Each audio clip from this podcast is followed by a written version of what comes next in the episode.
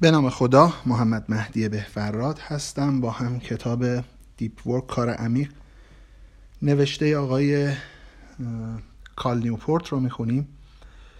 فایل هشتم صوتی کتاب هستیم تا صفحه 66 کتاب رو پیش برده بودیم. البته از اینجا بعد خودم هم یکی از نسخه دیجیتال کتاب رو از تاقچه خریدم و دارم از روی اون می‌خونم. شماره صفحه ها با هم sync نیست و ممکنه که شماره صفحه هم جور در نیاد ولی حالا سعی می‌کنم که توی فایل بعد با کتاب مقایسه کنم.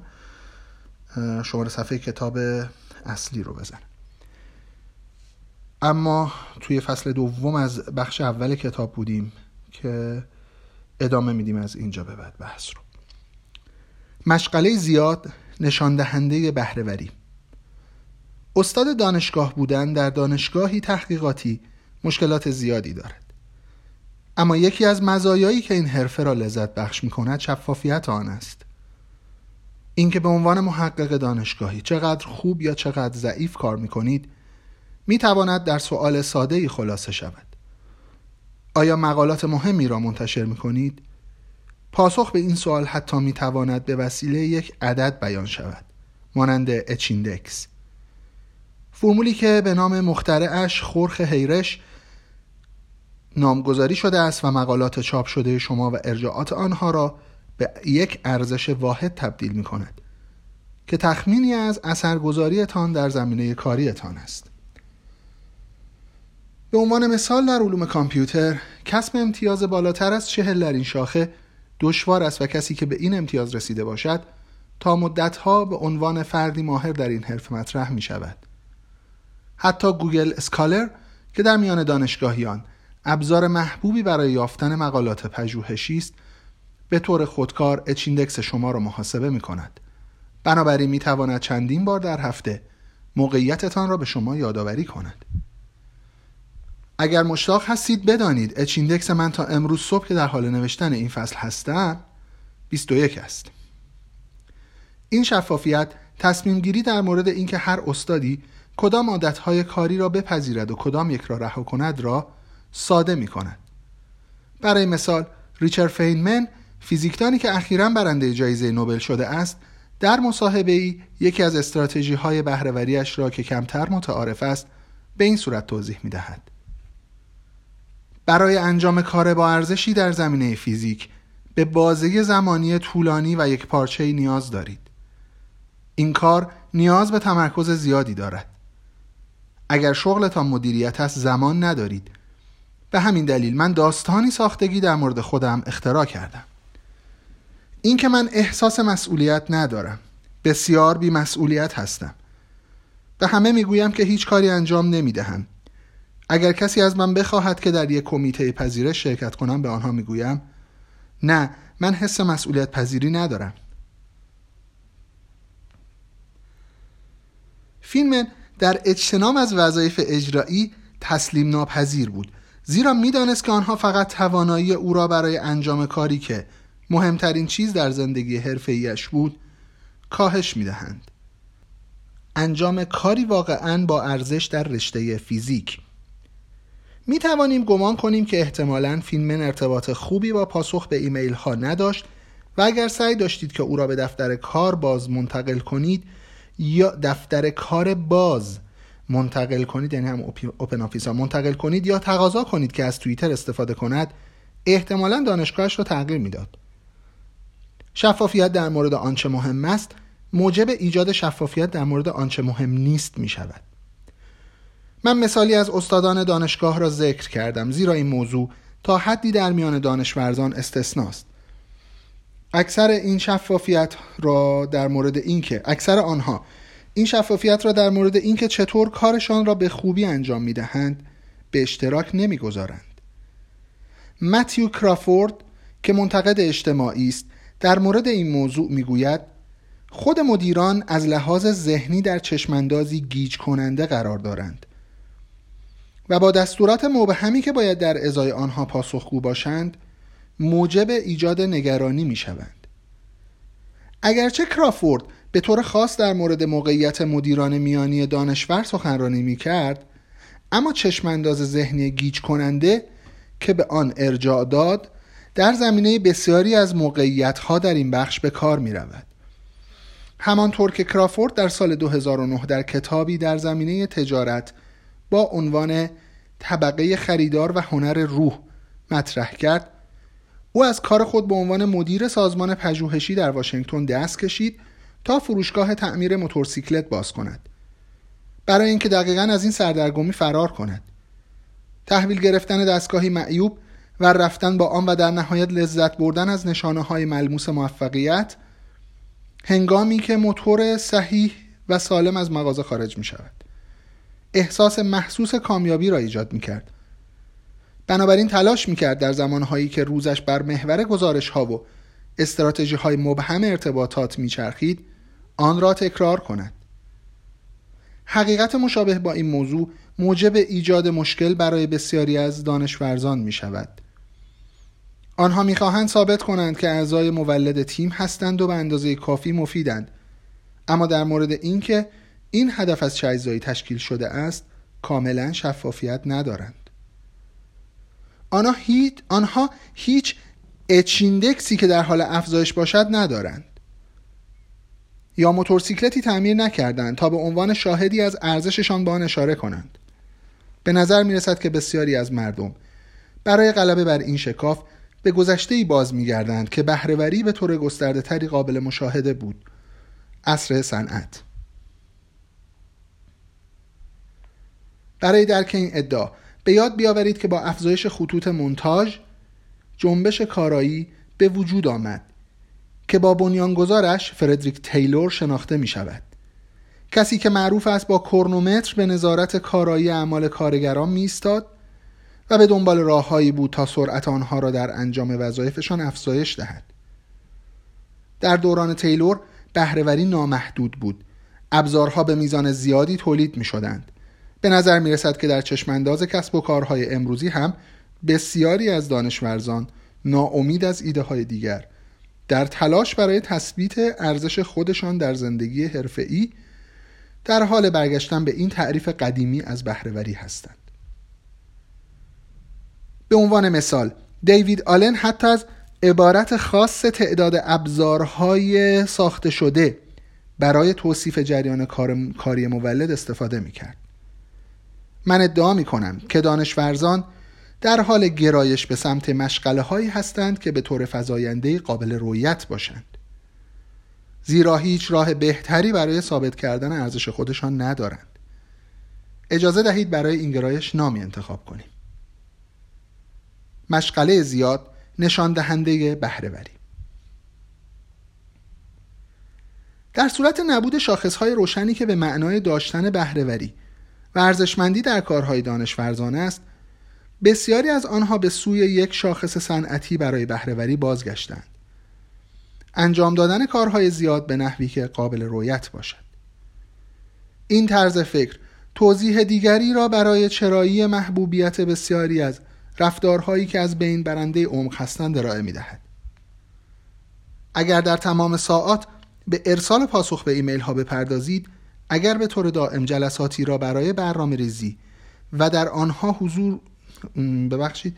اگر به طور دائم جلساتی را برنامه ریزی رو در آنها حضور پیدا کنید اگر زمانی که کسی در سیستم های پیام فوری مانند حال سوال جدیدی مطرح می کند در عرض چند ثانیه نظر بدهید یا اگر در دفتر کار بازتان پرسه بزنید در حالی که ایده هایتان را به همه کسانی که با آنها برخورد می کنید می گویید همه این رفتارها باعث می شوند از نظر عموم مشغول به نظر برسید. اگر از مشغله زیاد به عنوان نشان دهنده بهرهوری استفاده می کنید این رفتارها می توانند برای متقاعد کردن خودتان و دیگران در مورد اینکه کارتان را به خوبی انجام می دهید بسیار حائز اهمیت به نظر برسند این طرز فکر لزوما غیر منطقی نیست. در مورد برخی از افراد شغلهایشان واقعا به چنین رفتارهایی بستگی دارد.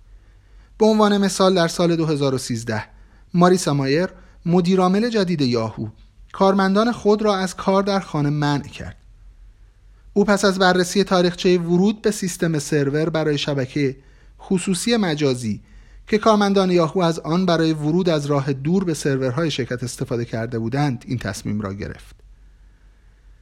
مایر ناراحت بود چرا که کارکنانی که در خانه کار می‌کردند در طول روز به اندازه کافی وارد سیستم نشده بودند. او به نوعی در حال مجازات کارکنانش برای صرف زمان زیاد برای بررسی, های بررسی ایمیل هایشان بود. که یکی از دلایل اصلی برای ورود به سرور هاست. او به این نکته اشاره کرد که اگر به وضوح مشغول نباشید گمان خواهم کرد که بهرهوری ندارید.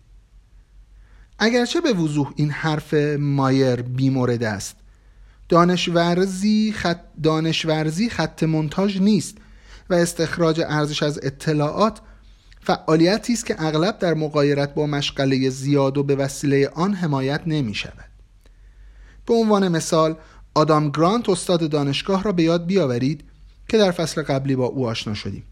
او با جدا کردن مکرر خودش از جهان بیرون برای تمرکز روی نوشتن جوانترین استاد تمام در وارتون شد. چنین رفتاری مخالف مشغول بودن آشکار است. اگر گرانت برای یاهو کار می‌کرد ممکن بود ماریسا مایر او را اخراج کند. اما این استراتژی عمیق بودن منجر به تولید مقدار زیادی ارزش شده است. اگر بتوانیم به راحتی اثرات منفی این تعهد بی مورد به مشغله زیاد را در تراز مالی شرکت نشان دهیم مطمئنا می توانیم آن را از بین ببریم. اما در این مرحله سیاه چاله معیار وارد صحنه می شود و مانع چنین شفافیتی می گردد این مخلوط قدرتمند مبهم بودن وظایف شغلی و فقدان معیاری برای سنجش اثر بخشی استراتژی های مختلف اجازه می دهد تا رفتارهایی بروز کنند که اگر در چشمانداز ذهنی کار روزانه من که به طور فضاینده ای گیج کننده است نگاه درستی به پیشرفت داشته باشیم مزهک به نظر برسند. خیلی این پاراگراف سنگین بود. اگه نفهمیدید منم نفهمیدم. یه بار دیگه بخونیم شاید هم سنگین نبود من تمرکز نداشتم. ولی یه بار دیگه می‌خونم شما رو با خودم همراه میگه اگر بتوانیم به راحتی اثرات منفی این تعهد بیمورد به مشغله زیاد را در تراز مالی شرکت نشان دهیم مطمئنا می‌توانیم آن را از بین ببریم. اما در این مرحله سیاه چاله معیار وارد صحنه می شود و مانع چنین شفافیتی می گردد. این مخلوط قدرتمند مبهم بودن وظایف شغلی و فقدان معیاری برای سنجش اثر بخشی استراتژی های مختلف اجازه می دهد تا رفتارهایی بروز کنند که اگر در چشمانداز ذهنی کار روزانه من که به طور فضاینده گیج کننده است نگاه درستی به پیشرفت داشته باشیم مزهک به نظر برسند تا حدودی این سری فهمیدم اگرچه همانطور که بعدا خواهیم دید حتی کسانی که درک روشنی از آنچه در کار دانشورزی موفقیت محسوب می شود دارند هم می توانند از عمیق بودن دلسرد شوند. تمام چیزی که لازم است یک ایدئولوژی است که به اندازه کافی اغوا کننده باشد. تا شما را متقاعد کند که عقل سلیم را کنار بگذارید. تب و تاب اینترنت. آلیسا رابین را در نظر بگیرید. او رئیس دفتر نیویورک تایمز در پاریس است. قبل از آن رئیس دفتر این نشریه در کابل افغانستان بود. جایی که از خط مقدم نوسازی های پس از جنگ گزارش می‌داد. تقریبا در همین زمانی که من این فصل را می نویسم او چندین مقاله بسیار انتقادی در مورد همدستی دولت فرانسه در نسل کشی رواندا چاپ کرده است. به عبارت دیگر رابین روزنامه‌نگاری است که در عرصه کاریش خوب عمل می کند همچنین در آنچه فقط می توانم فرض کنم که اصرار مداوم کارفرمای او است یعنی در استفاده از توییتر هم خوب است. پروفایل توییتر رابین رشته ثابت و تا حدودی بیقاعده از پیام های نوشتاری را نشان می دهد که هر دو تا که هر دو تا چهار روز ارسال می شوند یعنی زمانهایی که او هشدارهای معینی را از میز رسانه های اجتماعی تایمز دریافت می نماید که به او یادآوری می کنند دنبال کنندگانش را خشنود کند. این توییت ها با چند استثنا به سادگی به مقاله‌ای که اخیرا خوانده و مورد علاقش قرار گرفته است اشاره می کنند. رابین گزارشگر است. ارزش مقالات او در تواناییش در پرورش منابع مهم گردآوری حقایق و چاپ مقالاتی است که باعث ایجاد سر و صدا می شوند این آلیسا این آلیسا رابین ها در جهان هستند این آلیسا رابین ها در جهان هستند که باعث شهرت تایمز می شوند و این شهرت است که پایه و اساس موفقیت تجاری یک مقاله را در عصری که مطالب اینترنتی جذاب و اعتیادآور همه جا حضور دارند فراهم می کند. پس چرا آلیسا رابین وادار می شود که مرتبا این کار عمیق را که برای تهیه مقالات ضروری است قطع کند تا محتوای رایگان و کم عمقی را برای سرویسی که توسط شرکت رسانه‌ای دیگری اداره می شود ارائه کند؟ و شاید حتی مهمتر چرا این رفتار به نظر اکثر مردم عادی است؟ اگر بتوانیم به این سوالات پاسخ دهیم در این صورت روند نهایی که در جواب سوال در جواب سواله چرا کار عمیق به طرز بسیار متناقضی کمیاب شده است مطرح خواهم کرد را بهتر درک می‌کنیم. مبنای پاسخ ما می تواند در هشدار ارائه شده توسط متخصص علوم نظری ارتباطات و استاد دانشگاه نیویورک نیل پستمن یافت شود. پستمن در نوشته در اوایل دهه, دهه 1990 همان زمان که انقلاب کامپیوتر شخصی اولین بار شتاب گرفت ادعا کرد که جامعه ما در حال رفتن به سمت رابطه مشکل سازی با تکنولوژی است. وی بیان کرد مدت طولانی است که دیگر بحثی در مورد هزینه فایده تکنولوژی های جدید یعنی سبک سنگین کردن بهرهوری های جدید در مقابل مشکلات تازه‌ای که ایجاد می شوند صورت نمی گیرد. اگر چیزی در زمره تکنولوژی پیشرفته قرار داشته باشد نتیجه می گیریم که خوب است و پرونده بررسی آن بسته می شود. او چنین فرهنگی را تکنوپولی نام نهاد و در مورد هشدار علیه آن رو در بایستی نکرد در کتابش در سال 1993 در مورد این موضوع این گونه ادعا کرد. تکنوپولی آلترناتیو هایش را حذف می کند دقیقا به همان روشی که آلدوس هاکس آلدوس هاکسلی در کتاب دنیای شگفتانگیز جدید بیان کرده است. تکنوپولی آنها را غیر مجاز نمی کند. آنها را غیر اخلاقی نمی کند. حتی آنها را منفور هم نمی کند. بلکه باعث می شود که غیر قابل مشاهده و در نتیجه غیر ضروری شوند پستمن در سال 2003 از دنیا رفت اما اگر امروز زنده بود احتمالا از اینکه ترسش در دهه 1990 به سرعت محقق شده از حیرت زده می‌شد. حرکت سریعی که ناشی از پیشرفت پیش بینی نشده و ناگهانی اینترنت است.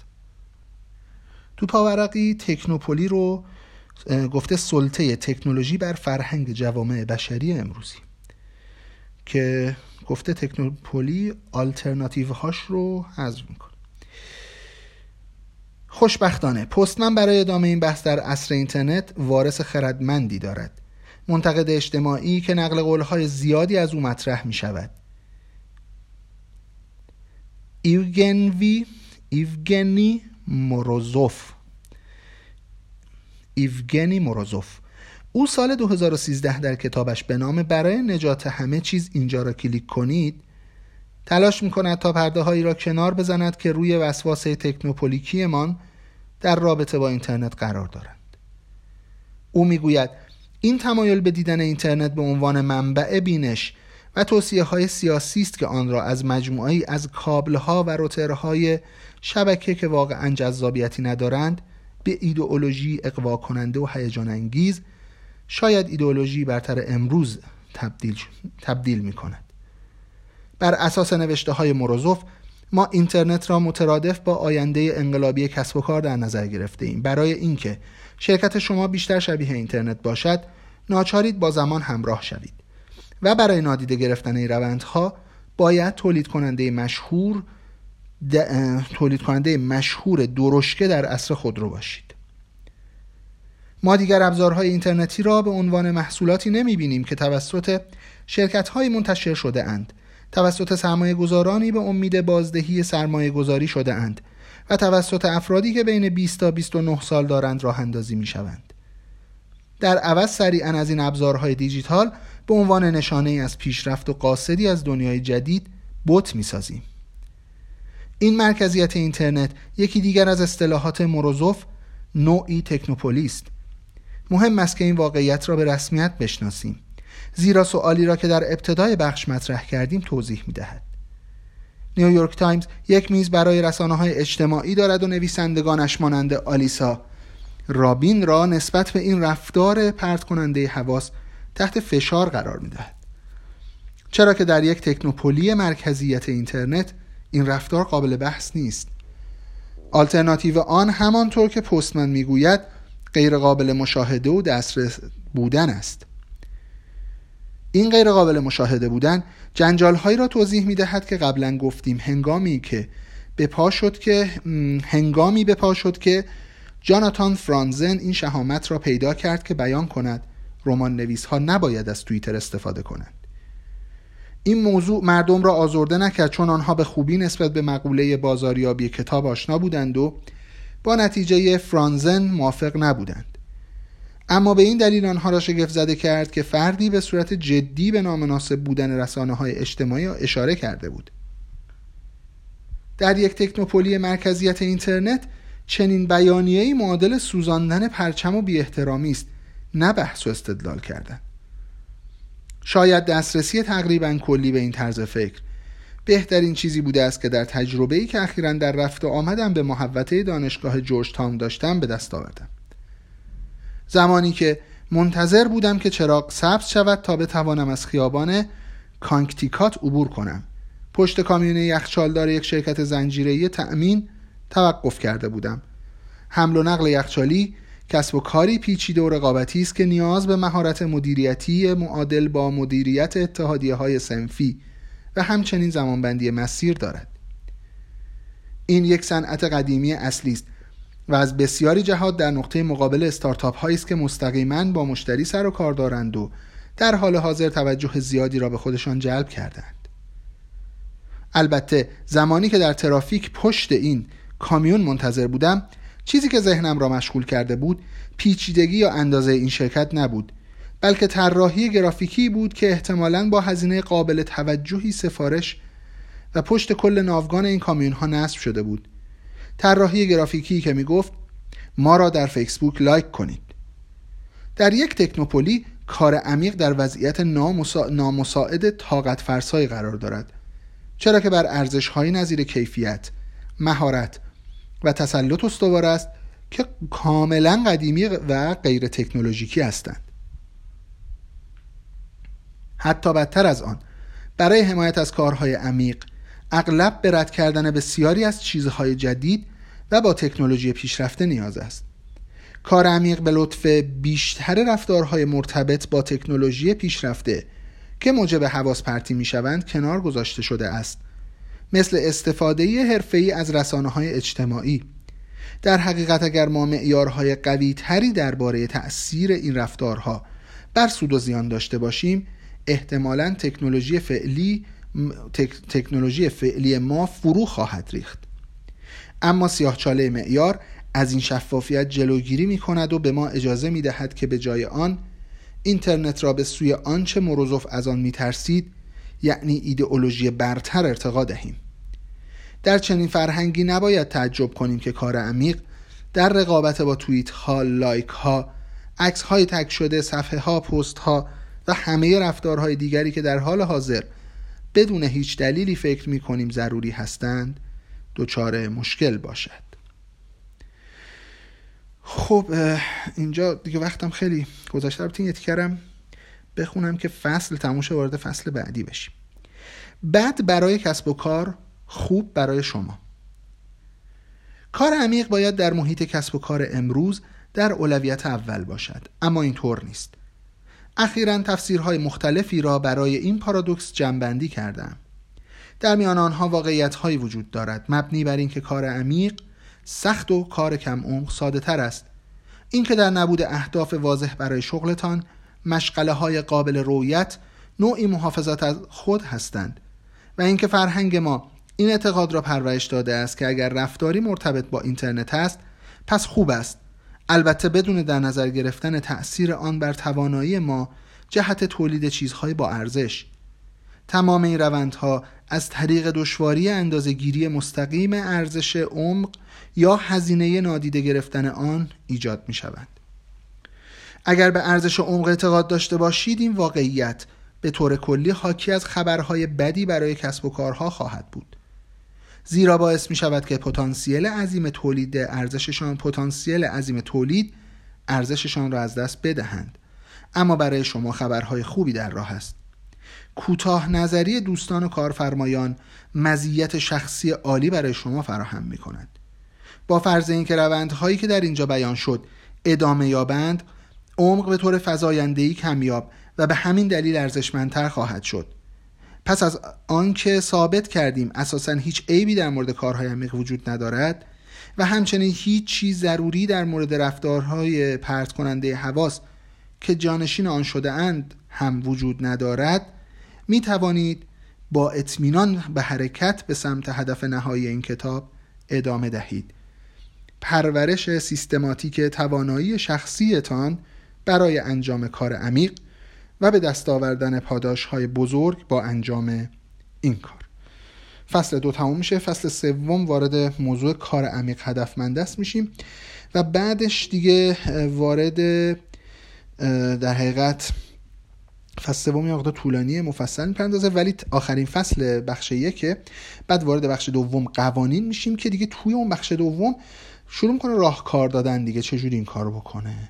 خلاصه ماجرا تا اینجا فایلم هم خیلی این فایلم طولانی شده از می‌خوام؟ خلاصه ماجرا تا اینجا اهمیت کار عمیق و اینکه کار عمیق روزها کمه و هر روز هم داره بدتر از دیروز میشه. پس این بهترین فرصته که اگر شما عمیق بشید می‌تونید به طرز عجیبی برنده باشید و از سایرین جلو بزنید. تا اینجا خلاصه ماجرا این شکلی پیش رفت. وقت شما بخیر باشه.